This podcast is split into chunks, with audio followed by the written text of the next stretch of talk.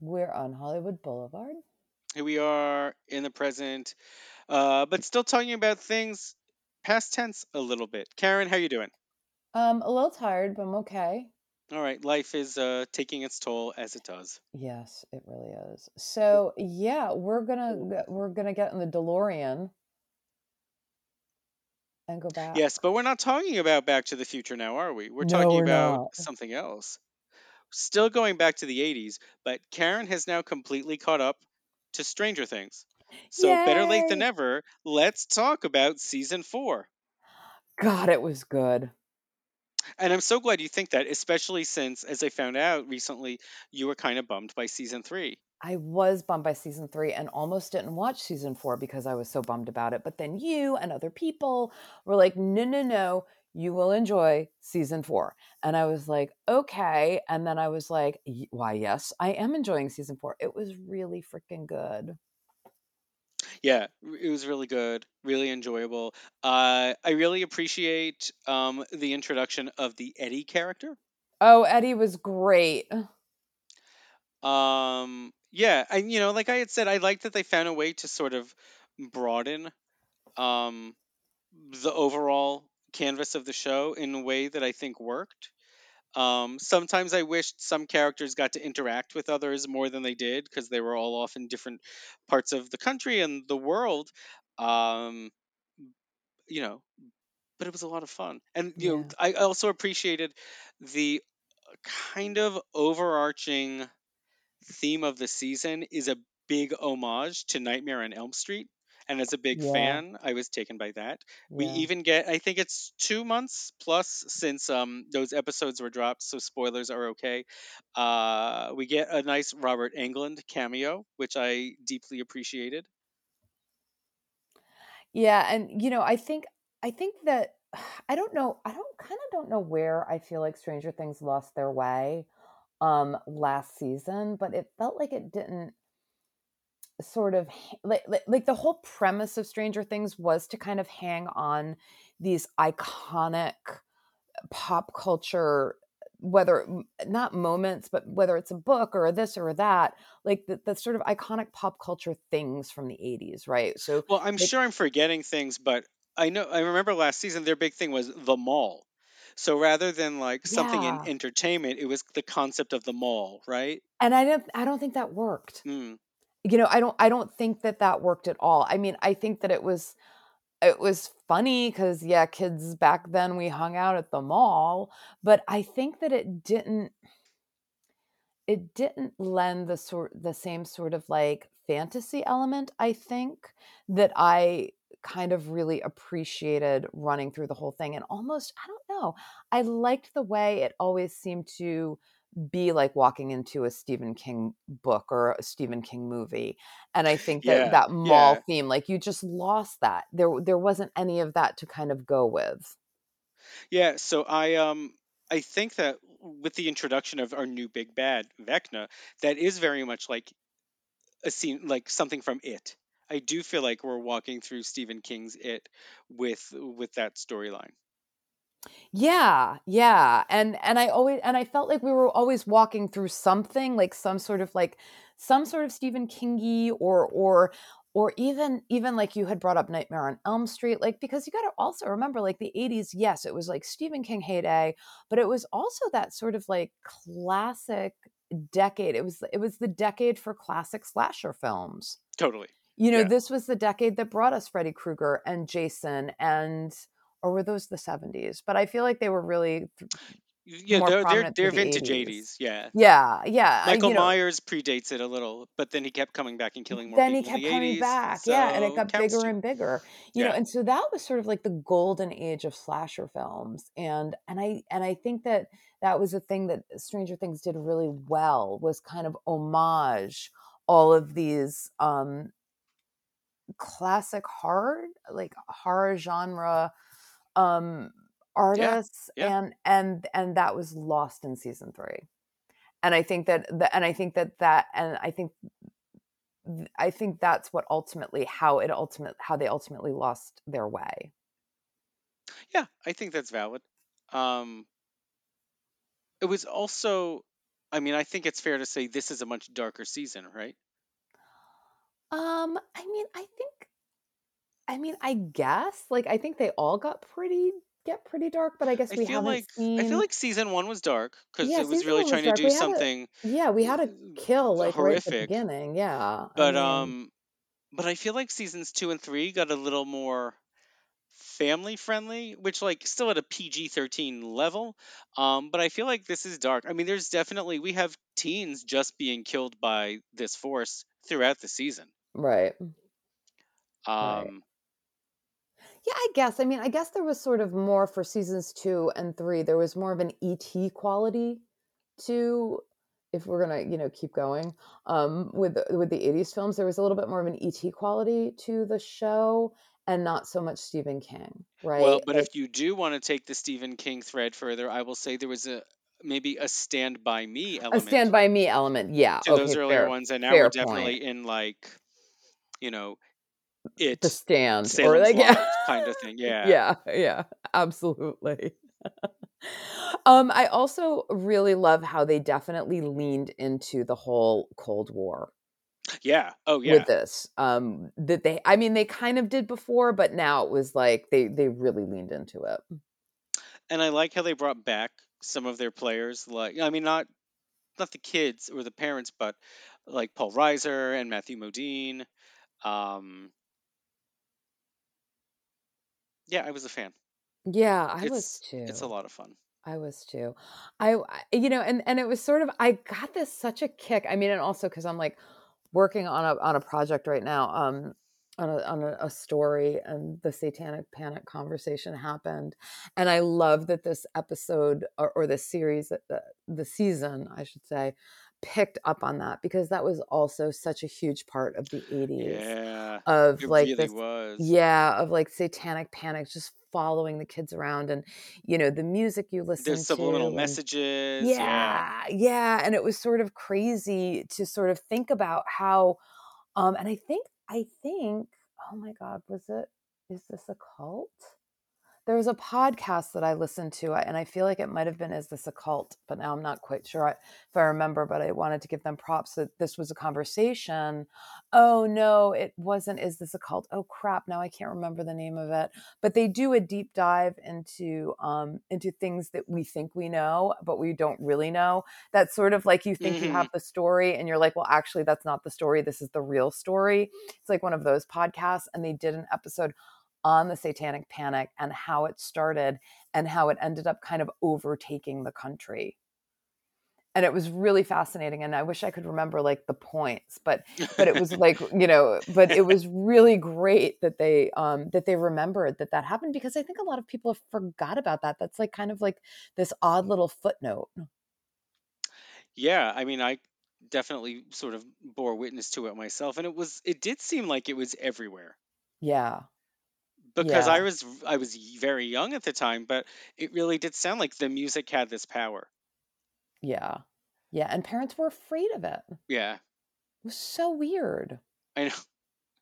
You know, and I think, I mean, interestingly, I think that there was definitely some sort of like racist undertones because a lot of this was happening as rap Yeah, yeah, started to grow.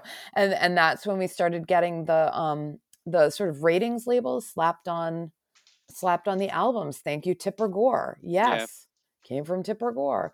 You know, um but uh, but I wonder if that also wrapped because people, you know, the uh, white middle class America was so scared of rap music that um, you know, it sort of it feels like it, it accelerated things. Um, even though a lot of the satanic panic was wrapped around, you know, heavy Well, it started. It really did start, I think, around metal music, and then I think as as like rap and then hip hop really came to the forefront, it really shifted. I think to all of that Yeah. because then you could say like, well, you know, these a lot of these songs are frightening us because they're talking about like you know like the devil, but now it's they're talking about violence and guns and cops and stuff like that, and the danger is there.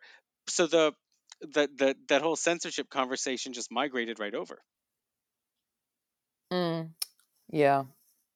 Yeah, I couldn't remember what came first.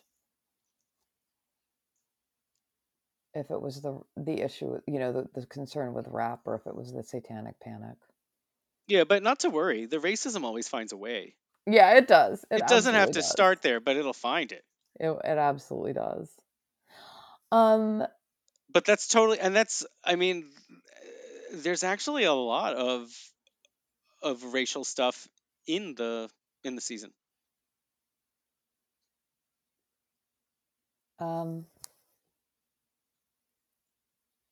I'm trying to remember.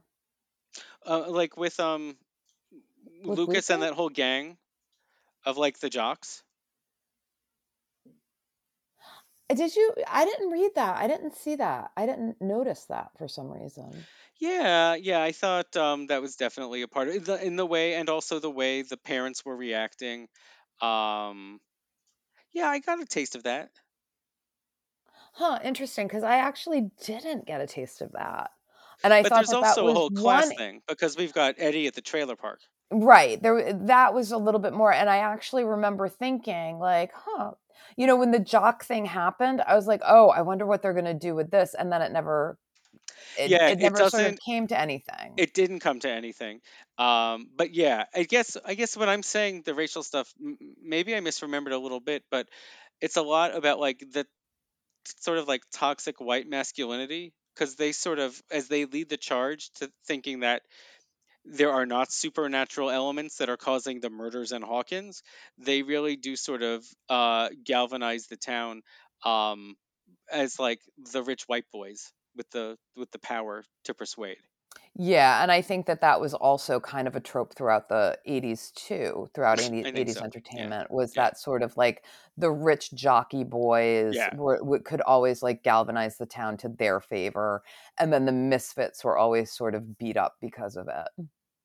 You know, and not only beat up physically by the jocks totally. at school but Yeah. also metaphorically by the adults in the town Yeah. who saw them as losers or whatever um and and elevated the sort of like badly behaving jocks to a different you know a different level Right. you know and and lucas was sort of like part of that in crowd for a hot minute you know like they he has to make a conscious choice to detach himself from it. yeah and like the because the kids get like those kids get busted like drinking by the cops at that like weird little like pizza place or whatever it the abandoned pizza place where they that, that they turned into a hangout and the cops like don't do anything to the kids because they're the superstars of the school right and that was always like the thing that happened back in the 80s where those kids were always given a free pass whereas Yeah. kids like eddie were basically like immediately like in trouble yeah. yeah like they were immediately in trouble they were targeted by the kids and they were also targeted by the adults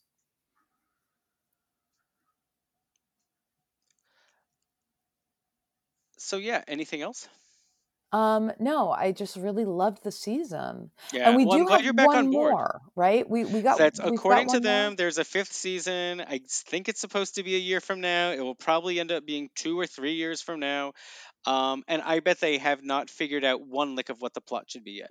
Uh, well, here's my question. Do do you um well now I just forgot what my question was. Oh, did you like the longer episodes that we got at the end? Um, honestly, I feel like none of the episodes from the original batch or the last two needed to be as long as they were. I think if you cut all of them by some amount, they would have been just as effective. But I was happy enough to keep watching. I don't think I got. I don't think they needed to be feature length. No. Yeah, I mean, I just was wondering how, and just I didn't mind so much that they were feature feature length, but I just feel like we had to like only watch half. Like that was like because we just were like we we just didn't have time to watch the whole thing, right? In in one sitting. And so it because it Yeah, was it was yeah. a commitment, you know, like by the time we actually were ready to sit down and start watching, it was like 8:30 and now we're going to be uh, you know, and now it's like, okay, now we're going to be up really late if we watch the whole thing. You know, it just became like a real commitment. And I'm just kind of wondering, um, you know, should they have broken this down to more episodes and shorter? Um, or should they have just cut down the episodes a little bit? Did it get a little too self indulgent? I mean, I guess at points, um, you know, particularly with like Eleven's backstory. I think they were a bit self-indulgent there. Uh, Yeah, I agree. Um and and so, and that was the stuff that while it was really fascinating to sort of see it, it was also a little bit like can we get on with this please? Yeah, no, I think it was point blank self indulgent. Um, and I, uh, from what I've heard, like they were really writing and editing all of these episodes until the very last minute. Like the two that dropped around Fourth of July weekend, the day it dropped, I think they were still making edits. Like I think Netflix even edited something to the episodes that had dropped after some people had already seen them. Oh my god. So why? I don't know why. I don't know why they can't figure this shit out ahead of time. But I had read that, so I don't know. Which tells me that they don't have a full end game. They don't have it all planned out, and that they don't have the supposedly fifth and final season all all s- structured out. So it's all kind of, I think, a, a mystery to them as well. How exactly they're gonna keep it going, Wow. which is weird. I'm not That sure why. weird. That is weird. Huh. Anyway. Um should we do the spoiler spoiler spoiler? Yeah, because okay, we're gonna warn you guys right now. Here we are, about 16 minutes into the podcast. Uh, I think in about 10 seconds we're gonna do a spoilery, spoilery, spoilery thing. Um, so maybe fast forward for I don't know, four to five minutes to be safe. if you don't want to hear the spoiler. Okay, here comes the spoiler. I was so sad when they killed off Eddie. Okay, but do you think he's really dead? Dead? That's what I was going to ask you. If you die in the upside down, are you really dead? I don't think there are hard and fast rules at all to the upside down. This is what I think. First of all, I was surprised they killed him off, even though Alyssa was like, "Yeah, they're definitely going to kill off Eddie," Because- because I feel like typically they introduce new characters to keep them around, like um, uh, what call it, Sadie Sink's character. They brought her in, I think, season two, and then she was a major thing throughout this season. Um, I don't think maybe they knew what a hit Eddie was going to be, how popular the character was going to register with all the fans. And so mm-hmm. I think now that they know that, they're probably going to find a way to reintroduce him for season five. Okay. Cuz I mean, I thought it was really ballsy. Like cuz I was like this was you knew that they had to kill somebody off in this episode and you also and I was wondering if it was going to be like our Fab 5, right? Like was it going to be the original kids? Alyssa thought for sure it was going to be Steve. Oh, they would never do that.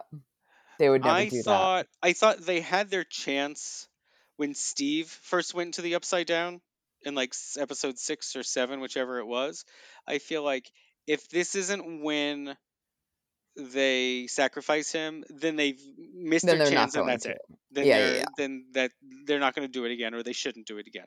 Right. Um, and I don't know who else I thought it could be. So, separately, I still think it was kind of a uh, mistake the way they killed off Hopper at the end of season three, which was a great move, only to immediately tell us at like the very end of the season that he's really not dead. Right. I would have rather really thought all this time he was dead and Joyce was sad, rather than knowing he'll be back and everyone will see each other again. Um, I don't know who else it could have been.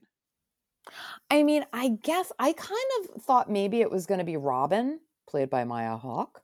Yeah, But I feel like at one point I thought that. but you know what? It almost made made sense because for for it to to be um oh my god, I just lost his name. Um the, Steve? the Steve. No, not Steve. Eddie. Eddie. Um, you know, it almost made sense for it to be Eddie because you can't kill off the kids. Like you can't. They're they are the heart and soul, right? Of the of the s- of Yeah, the I. I agree. Then it's then it's no longer the same show.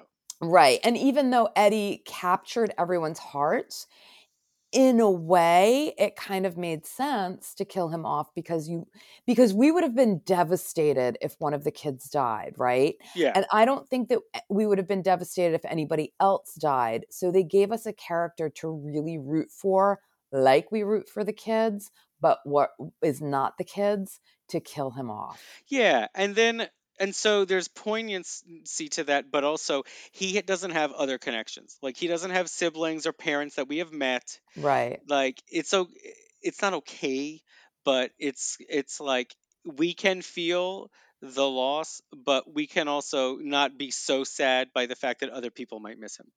Also, we're coming up on about four minutes, so I we should probably wrap up the spoilery part Okay. now. But I hope that you're right and that they bring I hope. I'm hoping the same. We time will tell. Uh, I I will I will make a prediction now and say that what I said is what I think will happen. Okay. Well, I hope that you're right. But anyway, if anybody is dragging their feet for Stranger Things season four, highly recommend. Two thumbs up. Definitely have some quibbles with it, but I, all in all, I think it was a fantastic season, and um, I really enjoyed it. Yeah, and also if you guys have Netflix, it's one of the few things I find worth watching on Netflix right now. So uh, make use of your subscriptions and watch it. Agreed. Even Virgin River is grating on my nerves right now. Oh, really? Well, yeah. I'm Yeah. gonna be in less of a rush to even embark on it. Yeah. First first season was great.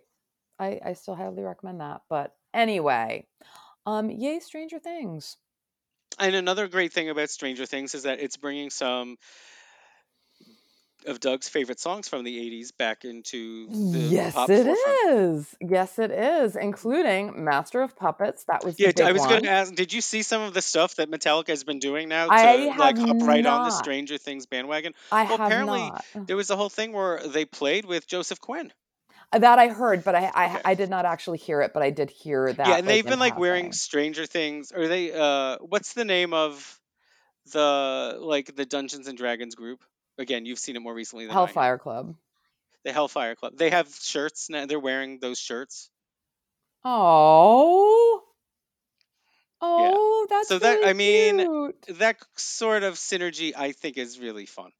I think it is Commercial too. as it may be, uh, it's cool because it's it's a fusion of entities I really like and respect. Yeah, and you know so what? I mean, from what I understand, from what I have been reading about it, like um Hetfield is a fan of the show. So it's I not so, yeah. so it's not and it, and it feels genuine because like I will say those guys are like kind of hard asses when it comes to their songs and Yeah, their oh, music. yeah.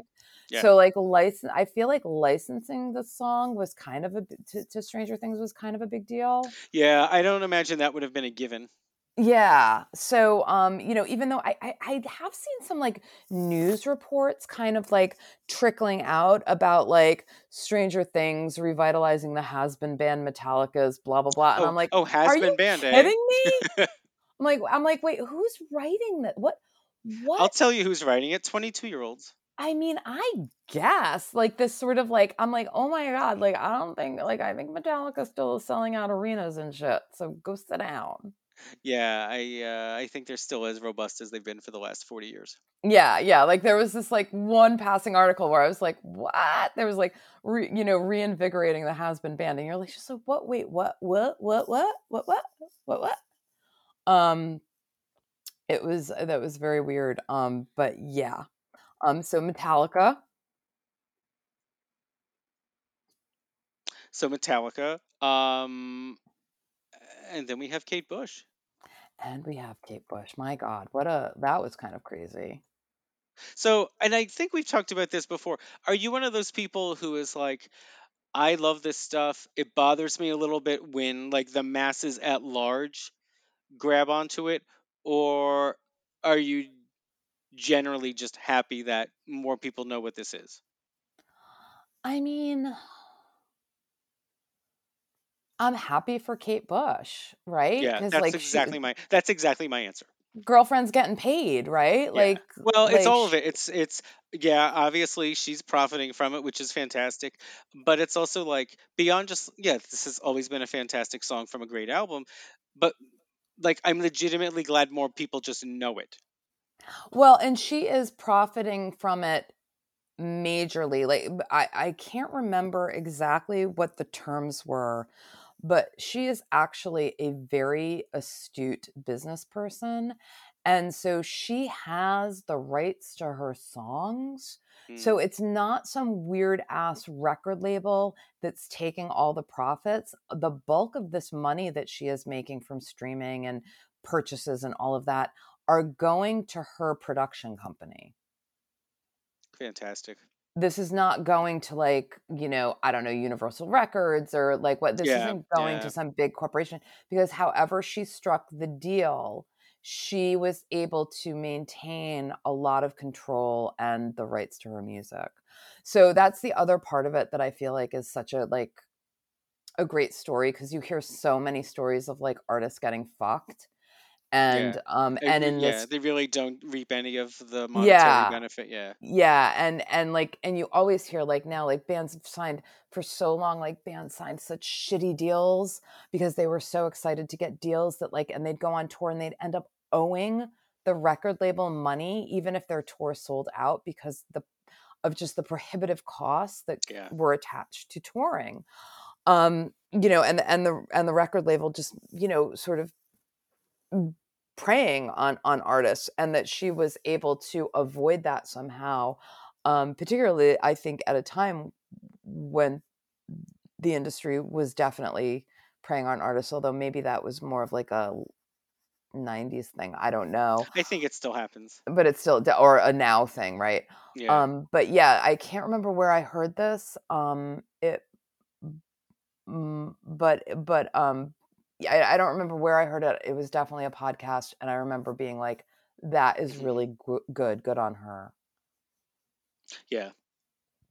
Yeah. Great for her. yeah exactly but yeah i'm very happy for her and i think that it i think that was a great use of the song and, and the song is kind of Yeah. forgotten Yeah, and it's amazing how I don't f- I don't remember thinking about it then the way I do now. It feels genuinely like pop music in ways that it didn't to me in the 80s. well it was such a i mean the 80s it was just such a different sound right Yeah. like it aged very well Yeah. it definitely Yeah. aged very well and i'm just i'm i like i just want to know like how did they come up with that song They must be fans, right?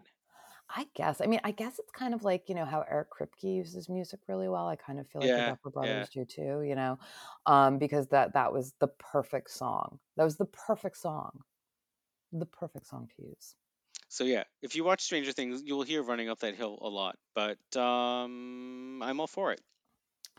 And I think that they might have used like some like remixes. So it wasn't always like the same running up that hill. Like I feel like every time that it played, it was like a little bit different. Oh, Maybe they were really? using a Is remix. Okay. Yeah. Yeah. Or maybe not every single time, but a couple of times I was like, oh, I think they're using a remix.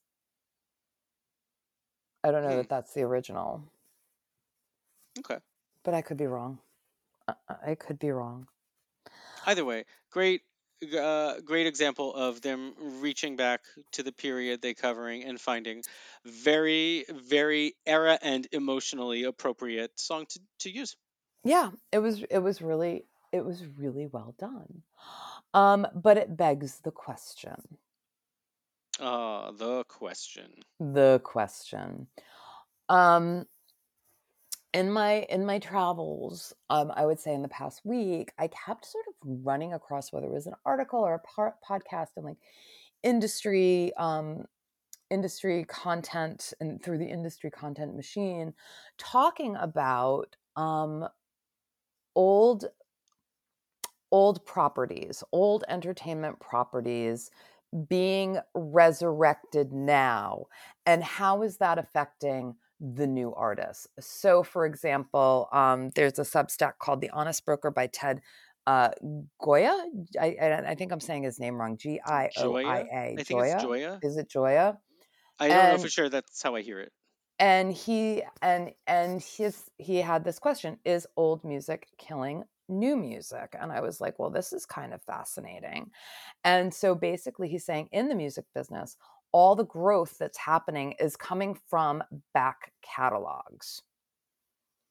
Um, and Mm, that basically all of the record labels have decimated their A&R departments and they're simply relying on old music and old songs and reissuing them and licensing them and all of those other things to make their money and they are not spending any money on developing new artists and he even made the Mm, point like the way that you like there are record stores are doing like you know great business because they're selling vinyl but the music that they're selling on vinyl it's all used albums or it's all like reissues of old Oh. artists um, and so I thought that it was really kind of interesting, um, his take on it. And then you sort of think about like the reboot, you know, the rebooting movies. Like what was like the top grossing movie this summer was the Top Gun reboot.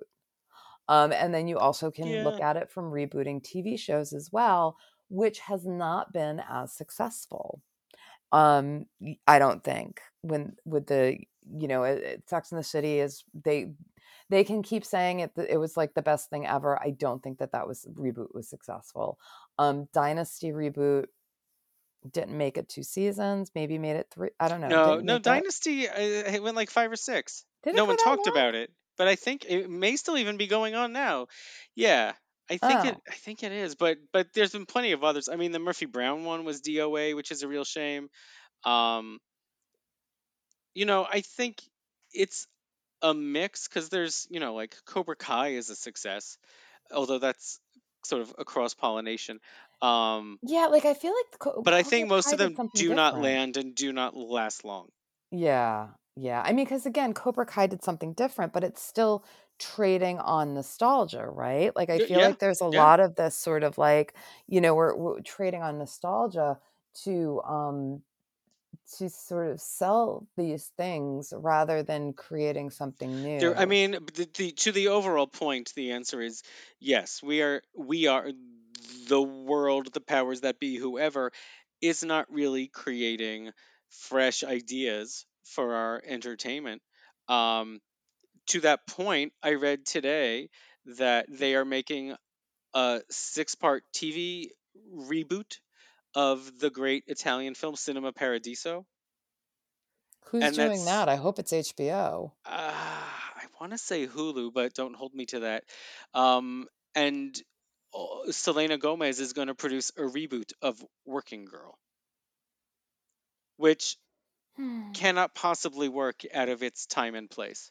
No, it can't. And it's It just really gonna go. can't. It'll. It's just gonna go somewhere and sit there. Like it's not. It won't have a following. It won't pierce the culture. No one will talk about it. We won't do anything of the sort with it. I mean, at what point, or do you think it's over? Like, do you think we're never going to have original? Like, do you think that this is just we're just going to keep recycling, recycling, recycling? Because I see it even on Broadway, right? Like, what's the big hit show right now? Into the Woods.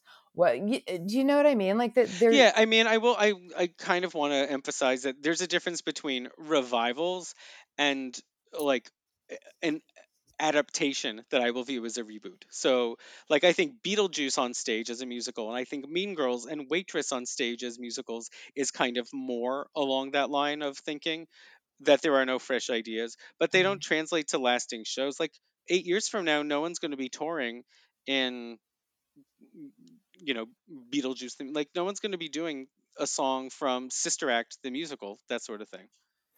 There are other examples I'm sure that are better for this conversation. But yeah, I think and I think we've been heading this way for a long time now where it's like we will not really have a return to that kind of ingenuity for our entertainment. I mean, see, this is actually where I kind of appreciate that Beetlejuice and Waitress and all of that are able to do that transfer to Broadway because otherwise we're just going to keep getting Stephen Sondheim. Not that like he isn't amazing, but like, you know, if you're going to have the But same we three we composers, regurgitate right? a lot. We're just Yeah, it's going to be like the same people over and over again and we're and that's not leaving room for new talent. Um, Yeah, I you think know, that's a major I think it's a major problem. Where do the new voices and new visions get to roost? And I don't have an answer. Exactly. And like that's the thing, like, you know, and that's where I feel like, well, at least with Waitress or with Beetlejuice, you have maybe book writers who were not necessarily tested or music writers that were, you know, a little bit younger or, you know, I mean, of granted, maybe you're just using like a pop soundtrack like MJ, but you know, um, Sure. but but there are still you know at least some of those like those shows are giving opportunity to maybe new talent who wouldn't necessarily have a shot if this was something original that sort of sprung from their brains, right? Like they Yeah. would never Yeah. have a shot on Broadway. Um, whereas like we're just going to keep having like, you know, Guys and Dolls Mhm. or Oklahoma or you know, all, like all of the same. It's like there are more than 15 musicals in the world, and it just feels like they keep like I feel like at this point, this is my third time around with Into the Woods. Yeah. maybe number four. Um. Uh. Third on Broadway in 35 years. That's for sure. Okay, so then it's definitely my third time. Okay, Yeah. so so it's three times around with Into the Woods. Yeah, and I felt the same way about um oh god. I remember being like, "Oh, they're doing this again?" And now I can't remember what it was. Is it Amazon redoing Lord of the Rings? Because we don't need that. No, but we don't need that. No, but I was thinking about like Broadway. But no, we absolutely do not need that. We don't need that. That we do not need. Yeah. I mean, I, I, I, I saw this happening a while ago just because I started missing all of the kinds of movies that I liked going back 15, 20 years ago of, you know, like just like characters and situations talking. Like we don't have anything that's not genre like a horror film or a Marvel film anymore unless it's a big uh, like A-list adaptation that's awards bait. But we don't have anything in between. No, you're right. And I think that And I think some of that stuff even if it would happen would land on a streamer and sort of not even get the big publicity blitz, but I don't even think that's happening there. I mean, do you th- I mean, it feels like and I and kind of understandably so, right? Like the studios are kind of belt tightening because their model just during the pandemic just went out the window, right? Like it was Mhm, just mhm.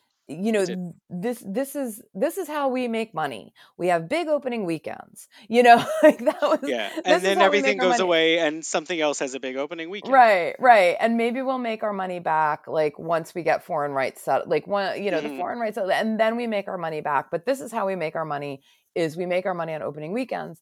And then during the pandemic suddenly you don't have opening weekends and so now everything is kind of like reset. So in but I think that this is this was even happening before that because It predates the pandemic. It predates the pandemic you know um but you know the be, but because of this model there is like this safety there was a safety thing because they needed to make that money that opening weekend and so the safe thing is put something up that everybody definitely wants to see Right. you know i i wonder i often wonder could almost famous have been made now probably not It wouldn't be. No. that is a small like No. it's a small film that did big money at the box office because it was so well done and it really tapped into the zeitgeist it really it just tapped into something and everybody loved it but could it have happened now i don't think i don't think so i think it would have gone like you know straight to hulu right No. like Uh yeah, probably. And you know, here's another one I don't think would have had a, a theatrical release if it got made at all. Brokeback Mountain. nope would have never yep i agree i absolutely agree with that Um, you these know, I aren't mean, that you could old you could start tossing. These aren't even that old. these aren't that old. I mean, yeah, well, I mean, unless I'm old, but like I don't feel like these are that old, you know, like so when did this when did this happen? When did this sort of like oh, we can't do anything not, like unique and in- did this happen when Marvel finally like gave up their catalog? I think that's the I think that's the biggest shift. I think it started the beginning of the 21st century with Lord of the Rings and Harry Potter.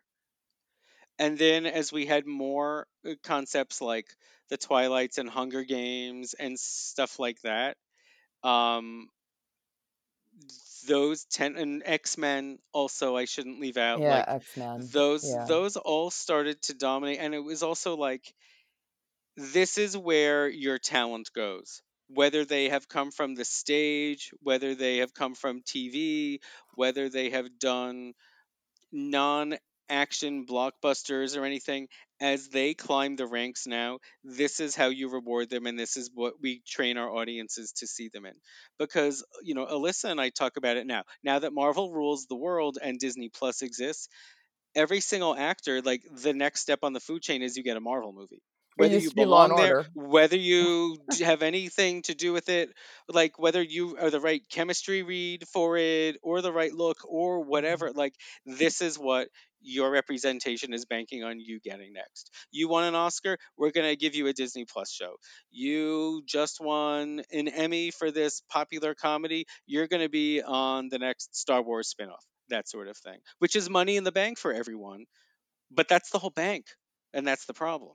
Right. Right. Right. So I don't know. I just kind of got But me I don't see how that I don't see how that would ever reverse. I think the answer had been for a long time, well, you really just can't turn to movies anymore for you know the diversity of quality and entertainment you really are finding that in tv and on streaming and stuff like that and there are a thousand options now across TV and streaming and peak TV, Schmeek TV, whatever.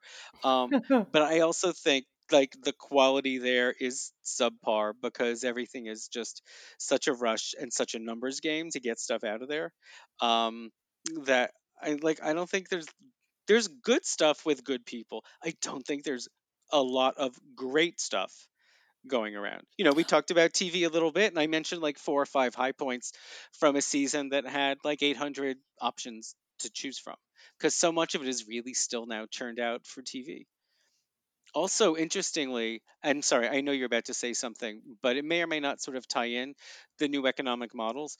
Sydney Sweeney, who is a double Emmy nominee for The White Lotus and for Euphoria, you know, she is also taking on a bunch of endorsements. She does Laneige, I don't know how you say it, um, the makeup line. She's like, I can't afford to go without any work. And I have to do endorsements on top of that just to pay for the team that gets me the work because now that everything is streaming, yeah. there's no residuals anymore. So yeah. all of the older performers who could count on, you know, getting money from reruns and later VHS and DVD distribution deals from the 70s, 80s, 90s, etc., those benefits don't exist anymore. Well, that's what Scarlett Johansson went to court about. Oh, when she about um because uh, she had the back end. Yeah. yeah. yeah. you know, and, and the back end was taken away from her. Yeah, when, and there yeah, goes the Black back Widow, end. When, yeah, yeah, yeah, yeah, and there goes the back end. Yeah. Um, no, it, it is definitely affecting um the payday of talent. You know, because they don't.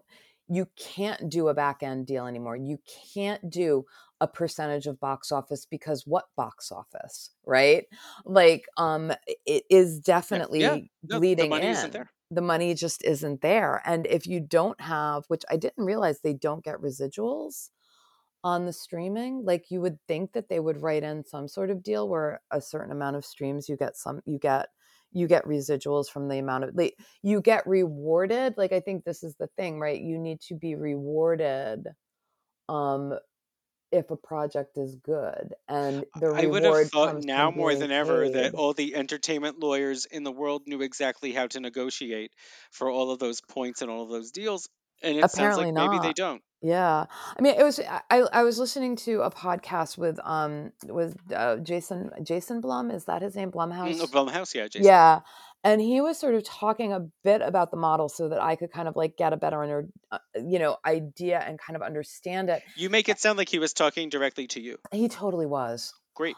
Um, that's the great thing about podcasts. You really feel like the person is talking directly to you. I hope you guys feel the same. I know.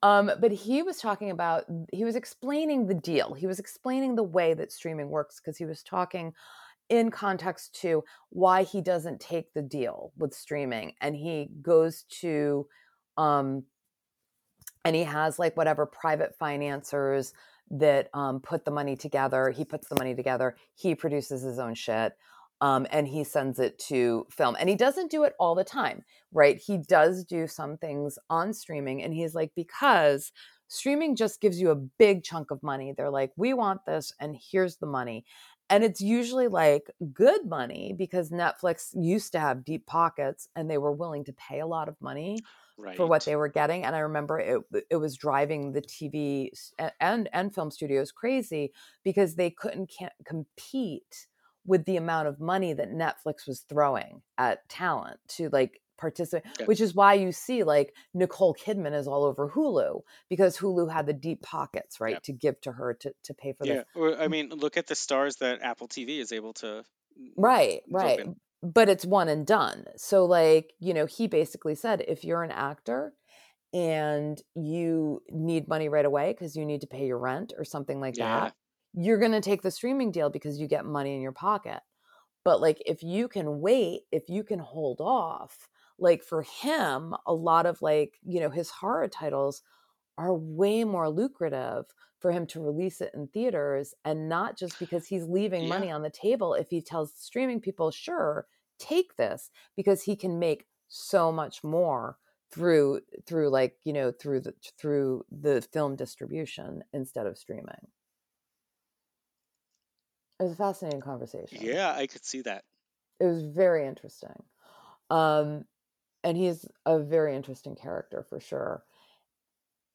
And he was just talking about how he makes decisions, you know, about that, like based on the project. So it was like, well, um, I can't remember what TV series he he was talking about that he made that he sold to streaming, but he was like in that instance, it made perfect sense to go in streaming because this is the goal that I had. So mm. he's like kind of approaching everything very strategically and he's sort of looking at it project by project and it's not this blanket I'm all in on streaming or I'm all in on the movies. And I kind of feel like smart. Yeah. It's smart. Yeah, I think it's really smart, but he's also really small in comparison. Right. Yes. And so he can be more nimble. That's correct. Yeah, you're absolutely right about that. And and he also has relationships with this talent where he's apparently sort of working like he's working with Ethan Hawke and he sort of goes to Ethan Hawke and he says, "Well, we got offered this deal or we can keep doing this on our own and these this is our potential on you know on the other side and you know income potential on the other side and what do you think we should take? And so he's actually i guess having these conversation with like stakeholders as well. So it's not just him sort of like mm-hmm. making these decisions in like this dictatorial man you know fashion um anyway it was really interesting yeah sounds it yeah it was very interesting yeah i don't have i have no other answers i don't know how anyone will will survive and how everyone's going to ride it out but well, I mean, but you have to look for the inspiration. It's not automatically going to be on a movie screen. Right. And, you know, and it's just, it's just a, I, I just sort of look at this like growing pains, right? It's just a fundamental shift um, in how we do business. And everybody's got to kind of work it out, right? Like they've got to work out what this looks like. I mean, I think it is colossally unfair that we still have, um, you know, celebrities that are going to get the bulk of the money yeah. because their names are, you know, drivers. Um, because I think that we've seen in plenty of instances where movies and TV shows take off without big stars attached. Mm-hmm. And I mm-hmm. think Succession, for example, is is a very good example of this. As much as I love Brian um, and want to say he famous, he's not. He was not. He was not. Right. He was not really a household name. No, it wasn't a star vehicle for him. It was not a star. He was very well known in the industry. It was really hard to find that breakout role for him. Yeah. And this turned into that. You know, and it was almost like the perfect storm because even if he had, right, even if he had a big movie and he was the star and he did really great work, the movie stu- studios always brought in somebody more famous.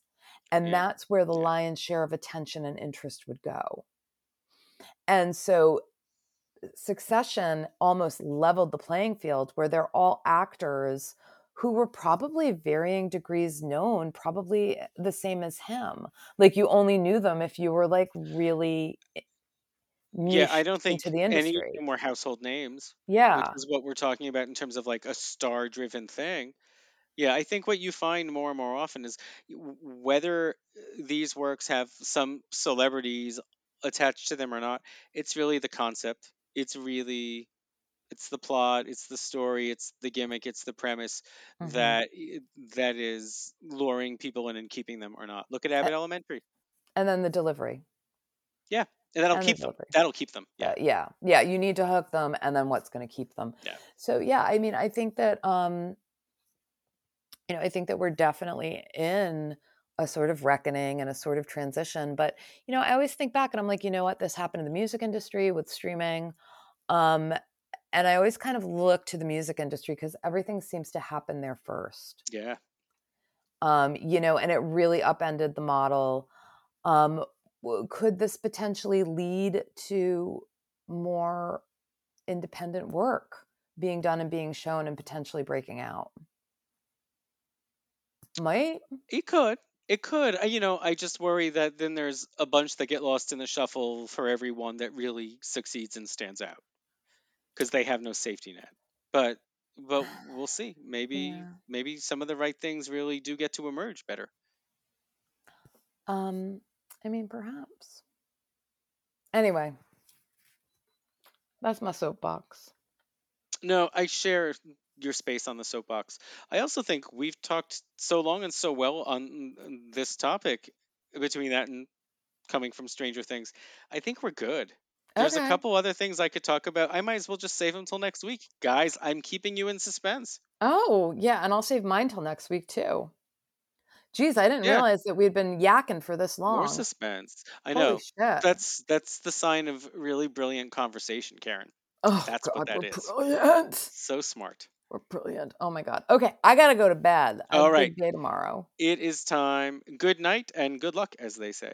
Thank you. All right, you guys, take care. We'll see you next week on Hollywood Boulevard. Bye.